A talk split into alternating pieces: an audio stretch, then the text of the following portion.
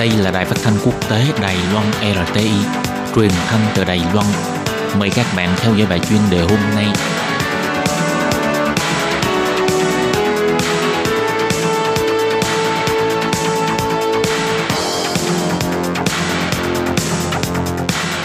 Lê Phương thân chào các bạn, các bạn thân mến. Tuần trước, Lê Phương đã giới thiệu về thành quả mới nhất của chính sách thương năm mới trong mặt giao lưu thương mại do Văn phòng Đàm phán Thương mại của Đài Loan công bố.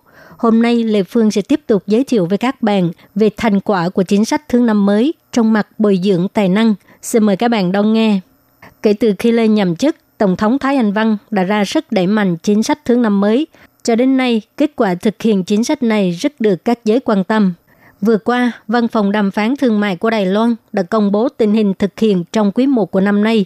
Kiểm thảo bao gồm 4 khía cạnh, giao lưu thương mại, bồi dưỡng tài năng, chia sẻ tài nguyên và liên kết khu vực để cho tất cả người dân có thể nhìn thấy được thành quả mới nhất của chính sách thương năm mới. Bây giờ, Lê Phương xin chia sẻ về thành quả trong mặt bồi dưỡng tài năng. Thứ nhất là về số lượng học sinh sinh viên. Năm 2018, số lượng học sinh của các nước mục tiêu chính sách thứ năm mới đến Đài Loan du học tổng cộng có 51.970 người, tăng 25,6%, và số lượng học sinh Đài Loan đến các nước mục tiêu của chính sách thứ năm mới du học đạt 21.100 người, tăng 9,5% so với năm ngoái. Về phần lớp chuyên ban dành cho sinh viên nước ngoài, Bộ Giáo dục hợp tác với các doanh nghiệp mở lớp học chuyên ban tính cho đến quý 1 năm 2019 đã có 3.255 học sinh đăng ký nhập học. Trong học kỳ 1 năm học 2018 có 86 lớp gồm 3.158 người. Lớp đào tạo kỹ thuật ngắn hàng dành cho giới trẻ nước ngoài gồm một lớp 40 người. Lớp tập huấn ngắn dành cho nhân tài kỹ thuật chuyên nghiệp trung cao cấp gồm có hai lớp 57 người. Lớp thanh niên hải ngoại của Ủy ban Sự vụ Hoa Kiều lần thứ 38 năm nay, tổng cộng có 844 người đăng ký nhập học. Học lớp kỹ năng dành cho sinh viên kiều bào trong năm học 2018 gồm 1.578 người – Năm nay có 21 trường mở lớp, hiện đang trong giai đoạn tuyển sinh. Về chuyên bang Indonesia, do học sinh tốt nghiệp trường cao đẳng hệ 3 năm đến Đài Loan theo học, tổng cộng có 4 lớp và số lượng học sinh là 88 người.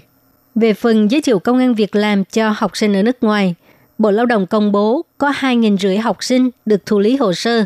Tính cho đến cuối tháng 3 năm nay, tổng cộng phê chuẩn 222 người – 561 lượt người được phê chuẩn. Kế tiếp là thành quả trong mặt học tập và trải nghiệm. Thứ nhất là chương trình xây dựng ước mơ học tập ở nước ngoài, trợ cấp cho sinh viên trường cao đẳng và đại học đến thực tập tại các cơ quan hoặc là doanh nghiệp ở các nước mục tiêu chính sách thứ năm mới. Năm 2018, chương trình đã phê chuẩn cho 2.534 người. Tính đến tháng 3 năm 2019, Tổng cộng có 1.883 người được tham gia chương trình này. Thứ hai, chương trình học tập kinh nghiệm quốc tế của sinh viên cao đẳng và đại học.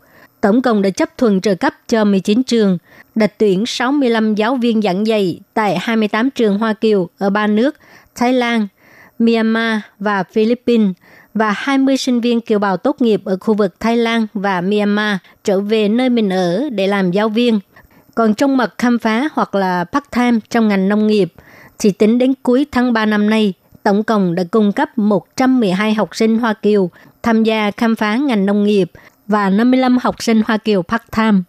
Trong mặt hỗ trợ doanh nghiệp cải thiện nguồn nhân lực, hỗ trợ các doanh nghiệp có nhu cầu phát triển tại các nước Đông Nam Á, đào tạo cán bộ trong nước, tính đến cuối tháng 3, tổng cộng đào tạo 442 lượt người và lớp chuyên ban trụ bị tài năng kinh tế mậu dịch của chính sách thương năm mới, nhằm vào thị trường của các nước mục tiêu chính sách thương năm mới, mở các khóa học thương mại kết hợp với văn hóa địa phương, quy hoạch mở 4 lớp tại Đài Bắc, Đầu Viên, Đài Trung và Cao Hùng.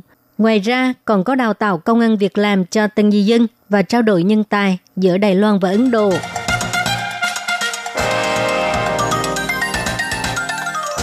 Các bạn thân mến, vừa rồi là thành quả trong mặt bồi dưỡng tài năng của chính sách thương năm mới, được Văn phòng Đàm phán Thương mại công bố trong thời gian vừa qua. Tuần sau, Lê Phương sẽ tiếp tục giới